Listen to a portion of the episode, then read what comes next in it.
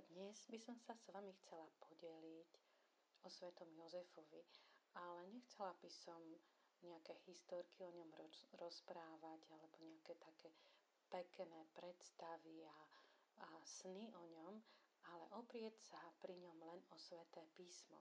Čiže predstaviť takú biblickú tvár svätého Jozefa. Mm, možno aj vy ste po predkoch, kde si na pôde našli takú málo vkusnú, trochu gíčovú sochu a povedali ste si, že na pamiatku svojich predkov a tety alebo starých rodičov ju dáte zreštaurovať. Keď ste si po ňu prišli k reštaurátorovi, bola na nepoznanie. Skúsený majster oživil jej pôvodnú tvár – a aj keď stratila farebnosť, pri pozornejšom pohľade ste zbadali, že z nej vyžaruje čosi nadzemské. Obľúbeným zdrojom poznatkov o svetom Jozefovi sú apokryfy, čiže staroveké náboženské spisy, ktoré však neboli církvou prijaté do kánonu svätého písma. Ako preda, prejav pradávnej ľudovej zbožnosti vznikali meditáciou nad sporými informáciami okolo Ježišovho pozemského života. V takej túžbe dokresliť tak tie fakty, ktoré sa nám nezachovali. Z takej zaujímavosti, že čo asi mohlo byť a ako to mohlo byť. Hoci v rámci tradície môže byť v apokryfoch aj čosi krásne, dokonca aj isté perly v, ňom, v nich môžu byť ukryté, no nemožno sa o ne opierať. Slúžia ako viac menej vydarený obraz, namaľovaný pred mnohými stáročiami. Sú aj takí, ktorí svoju predstavu o svetom Jozefovi čerpajú zo súkromných zjavení, ktoré sú však akýmisi barličkami v zblížení sa s touto nádhernou osobnosťou. Ak chceme duchovne spevnieť, je lepšie ich počase odložiť. Našťastie nám ostávajú evanielia ako ten najspoľahlivejší prameň poznania. Z nich Jozefa spomína Matúšovo a Lukášovo evanielium a Jánovo iba pri popis, popise Ježišovho pôvodu. Údaje o Ježišovom detstve z pera evangelistov vznikali s minimálne s polstoročným časovým odstupom, aj to ako dodatočná snaha o rekonštrukciu udalostí e, z Ježišovho detstva. Samozrejme vznikali bez možností, aké máme dnes – aj evangelisti sa snažili vyskádať udalosti z Ježišovho detstva zo skromných informácií, ku ktorým sa dostali. Rozdiel je však v tom, na rozdiel od apokryfov, že nerobili to na vlastnú pesť, ale vo vnútri kánonu svätého písma, čiže v kontexte starého zákona, a najmä s hlbokým teologickým zámerom. Čiže vedeli, prečo to takto a takto vyjadrujú a takto a takto opisujú. Okrem toho, v protiklade s apokryfmi, pri evaníliách máme istotu aj o asistencii Ducha Svetého, čiže ako On chránil a viedol svet, svetopiscov, aby správne zaznamenali údaje, ktoré budeme potrebovať v celých dejinách církvy aj o, nielen o Ježišovi, ale aj o svetom Jozefovi. Napriek úsiliu evangelistov máme o Ježišovom detstve, o Márii a najmä o Jozefovi len také ostrovčeky svetla. Naviac z kontextu Evangelii je zrejmé, že v Ježišovej dospelosti Jozef už nepatril medzi živých. Naposledy ho stretávame v chráme, keď sa im Ježiš stratil 12 ročný. No i tak, dôverujúc prozreteľnosti, môžeme byť spokojní, že máme o ňom údaje, ktoré potrebujeme vedieť. Ak si chceme svoj pomocne s patričnou námahou zreštaurovať zreštaurovať impozantný originál osobnosti svätého Jozefa, je tu ešte jedna pomoc.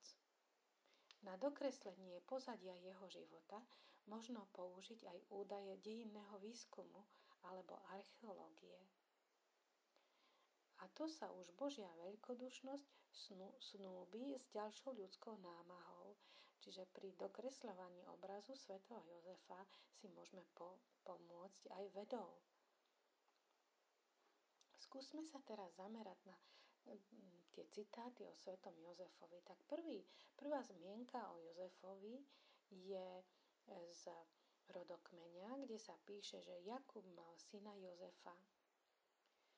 Túto otcovskú líniu Ježišovho pôvodu pred verejnosťou prináša Matúšovo evanílium, ktoré bolo napísané pre kresťanov pochádzajúcich zo židovstva. V ňom sa píše, že Jozefovým otcom bol Jakub, syn Matana, kým evangelista Lukáš uvádza, že otcom Jozefa je Heli, ktorý bol synom Matata. Zámerom evangelistov však nebolo podať historicky presný opis Ježišovej genealógie, ktorá sa ani vtedy nedala jednoznačne zrekonštruovať. Evangelisti mali pri písaní svoj vlastný teologický zámer. Matúš chcel objasniť Ježišov pôvod cez postavu Jozefa, pochádzajúceho z Dávidovho domu. Manželstvo s Máriou a jeho prijatie Ježiša ho malo urobiť legálnym otcom dieťaťa a tak umožniť Ježišovo začlenenie do genealogickej línie kráľa Dávida. A evangelista tým ukázal, že Ježiš je naozaj Dávidovým potomkom, zatiaľ čo Lukáš to isté naznačil cez Máriu ako Jozefovú snúbenicu. Podľa Matúšovej poznámky Matúš 2.11, Jozef zrejme podobne ako Dávid v Betleheme aj žil. Ďalšia zmienka je znovu z Matúšovho Evanielia, kde sa píše, že Mária bola zasnúbená s Jozefom. Je nám známe, že u Židov bolo zasnúbenie právoplatnou manželskou zmluvou. Uzatváralo sa po dosiahnutí pohlavnej zrelosti snúbenice ako podmienke manželskej plodnosti. No aj vtedy dávno sa vedelo, že každá žena potrebuje, na ča- potrebuje čas na ustálenie svojej rannej dospelosti. V starozákonnej židovskej kultúre bol manželský život upriamený v prvom rade na plodenie detí. Ani Jozefov postoj nemohol byť výnimkou. A tak čakacia doba na dokonanie manželstva v dĺžke asi roka mohla samozrejme súvisieť aj s prípravou príbytku pre novú rodinu, okrem toho doznenia, toho dozrievania mladej ženy. Ďalej čítame v Matúšovom evaníliu, že sa ukázalo, že Mária počala. Boh teda nečakane vstúpil do plánov Jozefa i Márie – Svojim áno Bohu sa Mária ocitla v požehnanom stave, ktorý si podľa Evanieliovej správy Jozef nevedel vysvetliť. To len potvrdzuje jeho bezúhonnosť. Spôsob počatia Ježiša bol tejto situácii stvoriteľský a nie sexuálny. Duch Svetý v hebrejskom chápaní ako Boží dých života vyjadruje u Matúša Božiu moc dávajúcu život. Prvé osvetlenie, že Mária počala z Ducha Svetého, Evangelium uvádza pre čitateľa, nie pre Jozefa. A keď čítame túto stať, ak si Jozef celkom prirodzene myslel, že Maríno tehotenstvo je ľudského pôvodu, to neumenšuje jeho veľkosť, ako si to mnohí myslia. Podľa Mojžišovho zákona bolo treba preveriť pôvod Márínho tehotenstva, či bol výsledkom cudzoložstva alebo násilia. A vtedy nasleduje krásna poznámka evangelistu Matúša, že Jozef bol človek spravodlivý. Pojem spravodlivosti je v písme na najvyššej priečke a okrem Boha ho udeluje len málo komu. U ľudí sa pod spravodlivosťou chápal život podľa Božieho zákona ako najvyššej normy svetosti. Pre Matúša je spravodlivosť jedným z kľúčových pojmov, a pri Jozefovi na ňom evangelista priam nástojí, lebo ho uvádza uprostred kritickej situácii. Čiže teraz sa dívate na Jozefa a pochopíte, aký je spravodlivý. Niektorí teológovia tvrdia, že Jozefova spravodlivosť vyplýva z toho, že Máriu chcel prepustiť z úcty a bázne pred Božím zásahom, o ktorom už vedel že Jozef sa cítil nehodný života s Máriou a jej dieťaťom. Tom prípade by sa musela o nadpozemskom počatí podeliť s Jozefom samotná Mária, k čomu však u Matúša neexistujú priame indície a nejaké nepriame len v prepojení s Lukášovým evaneliom. Iným názorom je, že ako spravodlivý muž musel byť Jozef oddaný zákonu a preto nemohol nechať Márínu situáciu len tak. Legálne mal právo, ba povinnosť ju postaviť pred súd, aby odstránil zo zlo zo svojho stredu. Tak sa píše v Deuteronómiu 22.21. Dodajme, že v tom období nebolo obzvlášť živým očakávanie príchodu Mesiáša, keď spolu žili Jozef a Mária v tom čase. Navyše, štyri starozákonné ženy, ktoré sa uvádzajú v Ježišovom rodokmeni, ako by nás mali pripraviť na zdanlivo škandalózny príchod aj u tej piatej, príchod potomstva aj u tej piatej ženy, čiže u Márii. Ďalej Matúš píše, že nechcel Máriu vystaviť potupe. Ak by platilo, že Jozef chcel Máriu prepustiť z bázne, malo by sa Matúšovo svedectvo prekladať a preto ju nechcel vystaviť potupe. Ak však jeho spravodlivosť chápeme ako snahu žiť podľa Božieho zákona, je treba originálne znenie pôvodného textu podľa väčšiny biblistov interpretovať, čiže vykladať v zmysle, ale nechcel ju vystaviť potupe. Čiže nie a preto ju nechcel vystaviť potupe, ale nechcel ju vystaviť potupe. Boh v tejto kritickej situácii, ktorú spôsobil on, nezasiahol hneď. Ani spravodlivý Jozef nedostal okamžité svetlo, Možno preto, aby nám dosvedčil Jozefovu rukolapnú spravodlivosť. Skutku, Marín snúbenec sa neunáhľuje, ani nekoná urazenie či formálne podľa predpisu, ale premýšľa. Na Jozefovi možno prečítať nádhernú vlastnosť zrelého muža, ktorou je zľutovanie. Čistota svedomia a poctivosti pred pánovom, pánovým zákonom sa u neho snúbi s jemnocitom. Nechce manifestovať svoju spravodlivosť na úkor Márie, ani urobiť z jej situácie verejné divadlo. Nehovoriac o treste, ktorý zákon určoval za cudzoložstvo. Skutočne, Jozef mal nad čím uvažovať. A Matúš ďalej píše, že ako o tom uvažoval.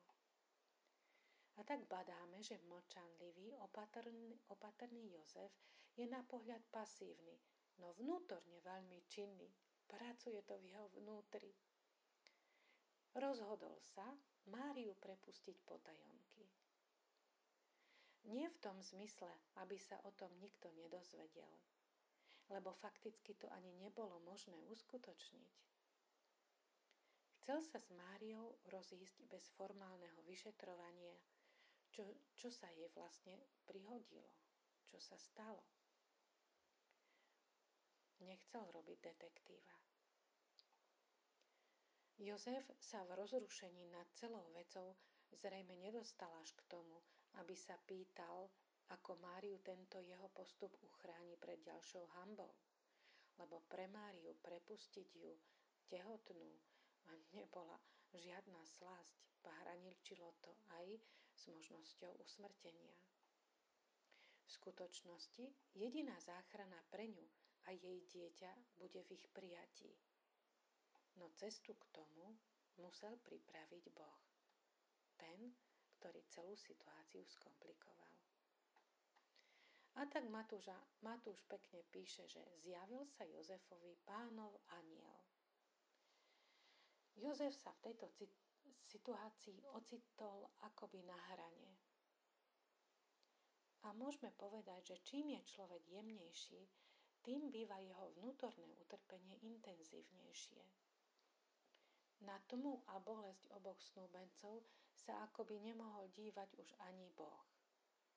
Vstup, vstupuje do diania prostredníctvom aniela, ktorý tu znamená jeho samotného, aby Jozefovi zjavil Ježišovu identitu. Boh nepoužíva mimoriadne zásahy často. Na Jozefa sa obracia vo sne, čo by mohlo znamenať, že šetrnejším spôsobom ako priamo. A je len logické, že mu nebude oznamovať niečo, čo by Jozef už vedel, napríklad od Márie, ako tvrdia niektorí. Naopak, podľa písma aniel Jozefovi oznamuje informáciu, ktorú on nutne potrebuje vedieť. Preto ho i povzbudzuje, aby sa nebál, že ak príjme Máriu, tak nedodrží vlastne zákon.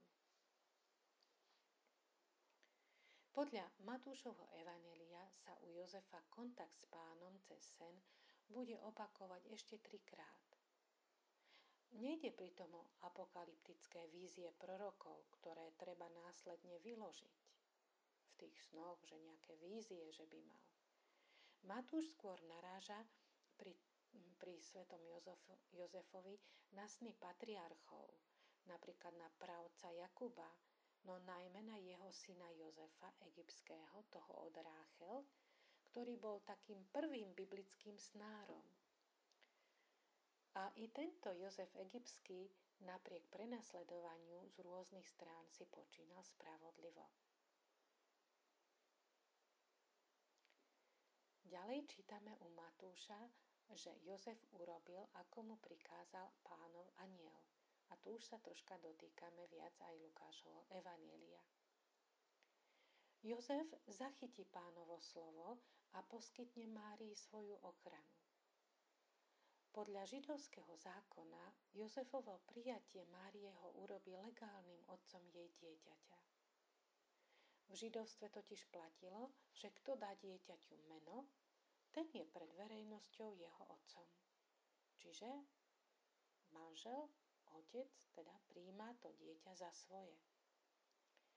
V Evangeliu nenachádzame najmenší náznak Jozefovej neochoty či námietok voči inštrukciám, ktoré dostával z hora. Nefrflé, nefilozofuje, nepochybuje. Podobne na slovo posluchne Božiu výzvu k úteku do Egypta, návratu z Egypta či na usadenie v Galilei. Tento obraz tichej a dôstojnej podriadenosti Jozefa Bohu doplňa i Lukáš, ktorý hovorí o tom, ako verne išiel s Máriou do Betlehema, či obetovať dieťa do chrámu, alebo ako každoročne pekne krásne putovali z Nazareta do Jeruzalema, čo vôbec nebolo nejaké mm, bezproblémové.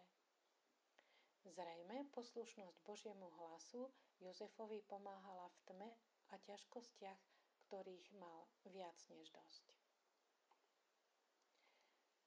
Potom Matúš veľmi delikátne dodáva, že Jozef nepoznal Máriu, kým neporodila. Nepoznal v zmysle, že s ňou nežil intímne. Aby bolo jasné, že pôvod Ježiša, spasiteľa, je od Boha a nie, nemá ľudský pôvod. Spojka kým v hebrejskej vete ktorú použil Matúš a semickom myslení, nepoukazuje nutne na zmenu situácie po ukončení činnosti alebo obdobia. A v prípade Ježišovho narodenia to kontext len potvrdzuje. Matúšovi išlo o to, aby čitateľ nemal pochybnosti o Ježišovom panenskom počatí bez podielu Jozefa na ňom. Nechcel však zároveň riešiť následné panenstvo Márie po Ježišovom narodení. Tomu sa nevyjadruje. K tejto otázke môžeme dodať, že aj napriek prehreškom v staroveku bol veľký rešpekt mužov k ženám, ktoré patrili inému. Stretávame sa to e, s tým vo Svetom písme. A Jozefova spravodlivosť túto skutočnosť iba počiarkuje najmä ak Jozef už vedel, že tým iným bol Boh sám. Poslednú, po, poslednú poznámku o Jozefovi máme tiež z Matúšovho Evanielia, že sa usadil v Nazarete. Že Jozef bol tesárom, to je Matúšová bodka o ňom. Ako bezzemok v Nazarete sprvu ako prišelec, zrejme nemal ani dom. Remesilníci na vidieku boli vtedy na najnižšej spoločenskej priečke. Po nich nasledovali už len žobráci. Dreva bolo málo, aj preto byť tesárom v praxi znamenalo stavebného robotníka. Archeológia vykazuje, že v období Ježišovho detstva bol Nazaret vypálený z pomsty za vzbúrencov, ktorí nechceli platiť dane. Nechceli, lebo nemali z čoho. Dane bolo treba odvádzať nielen Herodesovi na nedalekú stavbu prepichového mesta Seforis, ale i kňazom v Jeruzaleme, cisárovi do Ríma a ešte popri tom bolo treba uživiť prítomné rímske vojská, ktoré strážili teda ako kolóniu rímsku vlastne v tom období a teda pobehovali na okolí. Stačilo trošku sucha a chudobe neostalo nič iné ako hľadovať. A tu môžeme dať bodku za životom spravodlivého Jozefa i my. Totiž s veľkou pravdepodobnosťou sa predčasne zodral, aby dieťa s jeho matkou uživil dieťa Ježiša s Máriou uživil. Možno sa aj z nášho života dajú odstrániť také, dáke nánosy času, aby sme sa tak lepšie priblížili k spravodlivosti, ku ktorej nás Boh volá. Kiež nám pritom pomôže sám svätý Jozef, ktorý je majster praktického i duchovného života s prehlbenou skúsenosťou s ním, ďaka písmu, sa budeme môcť s väčším zážitkom potom zadívať aj na teologické či umelecké ilustrácie o jeho živote, s ktorými sa určite stretávate a ešte stretnete. Čaute. thank you